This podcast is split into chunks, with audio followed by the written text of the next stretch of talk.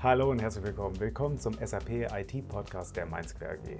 Mein Name ist Tobias Harmes. Wir haben Ende November 2022 und die SAP Tech Ad in Las Vegas ist gelaufen. Auch online. Ja, und ich rede über Low-Code, Pro-Code und warum WebDyn Pro tot ist. Und wart ihr auch nicht auf der SAP Tech Ad in Las Vegas? Also auch nicht virtuell teilgenommen? Ich gestehe, dadurch, dass die virtuelle Teilnahme kostenlos war, waren das auch immer die ersten Dinge, die aus meinem Kalender rausgeflogen sind. Trotzdem war einiges Interessantes für unsere SAP-IT-Welt dabei. Zum Beispiel ist WebDyn Pro tot, also WebDyn Pro ABAP. Das SAP GUI Dyn Pro sowieso. Also so tot wie WebDyn Pro Java, was auf der TechEd 2010 ja für tot erklärt worden ist und uns dann fairerweise noch ja, mehr als zehn Jahre ziemlich gute Beratungsumsätze beschert hat. Doch der Reihe nach. Ich bin eingestiegen mit ProCode. Schauen wir mal zuerst auf den neuen, alten, heiligen Gral Fachanwendern das Erstellen von eigenen Apps ermöglichen. Mit Low-Code. In der Eröffnungskeynote hat SAP-CTO Jürgen Müller die neue Low-Code-Suite der SAP vorgestellt. SAP-Build besteht im Wesentlichen aus umbenannten Produkten. SAP-Build Apps hieß vorher SAP App Guyver. SAP Build Process Automation hieß vorher SAP Process Automation und SAP Build Workzone Standard Edition hieß vorher Launchpad Service. Mit diesen Tools soll es SAP-Kunden leichter fallen, selbst Mobile Apps und Web-Applikationen zu erstellen. Jürgen Müller war definitiv on fire, als er das Publikum enthusiastisch gefragt hat, Do you like it? Ich glaube, das zaghafte Klatschen des Publikums zeigte die leichte Überforderung bei diesem Ritt durch Oberflächen und Namen. Vielleicht kannte ja der eine oder andere auch den Namen SAP-Bild bereits, denn so hieß ein im letzten Jahr abgekündigtes Fiori Prototyping Tool. Nur hat das neue SAP-Bild mit SAP UI5 nichts am Hut. Anscheinend wollte man nicht auf das Support Ende 2024 warten und deshalb heißt das alte Tool jetzt schlicht SAP Build Classic.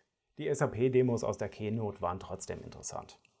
Zum Beispiel die Erstellung einer Mobile Workflow App, die sich dynamisch Geschäftspartnerdaten von einem angeschlossenen S4HANA On-Prem-System gezogen hat. Das würde mit anderen Methoden sicherlich ein längeres Entwicklungsprojekt nach sich ziehen.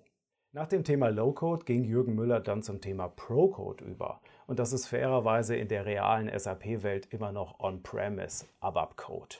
Nachdem sich Waldorf nicht besonders beliebt gemacht hat mit der Aussicht, dass alle ABAP-Programmierer auf Java und JavaScript umschulen müssen, nimmt SAP jetzt einen erneuten Anlauf. ABAP Cloud ist ein jetzt zur Verfügung stehender Application Server auf der SAP BTP und dient als Gegenstück zum Java- und JavaScript-basierten Cloud Application Programming Model. Immer mit dem Ziel, Erweiterungen für S4HANA Cloud bzw. S4HANA On-Premise zu bauen, den Core dabei sauber zu halten und dadurch upgradefähiger zu sein. Sogar garniert mit der Aussage, ABAP Cloud sollte Ihre bevorzugte Entwicklungsumgebung sein. Und eben auch, dass Dynpro und WebDynpro nicht länger unterstützt werden. In der Business Application Keynote wurde dann in einer Demo auch gezeigt, wie der Übertrag von der SE80 in Eclipse, Business Application Studio, VS Code oder wohin auch immer aussehen kann. Immerhin, es gibt Hilfestellungen, damit ich von meinem ABAP Select auf die Tabelle Mara, ja auf die eigentlich zu verwendenden API-Anfragen komme. Aber ich denke mir, wenn ich das so sehe, immer wenn ich dann noch irgendwas manuell konvertieren muss, damit es funktioniert, hat ABAP On-Prem das Zeug, das nächste Kobold zu werden. Gekommen, um zu bleiben. Nochmal zu Low-Code. Ich habe mich mal bei meinen Kolleginnen und Kollegen in den Projekten umgehört. Wo verwenden unsere Kunden, wo verwenden wir in Projekten bereits Low-Code? Und ich war ziemlich überrascht, wie intensiv das bereits in Projekten verwendet wird. Allerdings nicht von Anwendern, die aus Gründen die IT selbst in die Hand nehmen wollen sondern von professionellen Beratern und Entwicklern. Denn gerade in großen IT-Projekten sind nicht von Anfang an alle Anforderungen bekannt. Und da hat Low-Code massiv dazu beigetragen, das Budget zu schützen und trotzdem den Fachbereich mit bestimmten Funktionalitäten glücklich zu machen. Die seltsame Trennung aus der Tech-Ed Keynote zwischen Low-Code und Pro-Code und diese Darstellung, dass Low-Code nur etwas für Nicht-ITler ist, ist aus meiner Sicht eine vergebene Chance. Low-Code kann ein mächtiges Werkzeug für IT-Prozessexperten und Entwickler sein, gerade um Anforderungen schnell umzusetzen und sie dabei trotzdem wartbar zu halten. Also bevor ihr SAP Build, Microsoft Power Apps, Simplifier oder Neptune auf den Schreibtisch der Key-User legt, probiert es am besten einmal selber aus. Der Fachbereich wird es euch danken.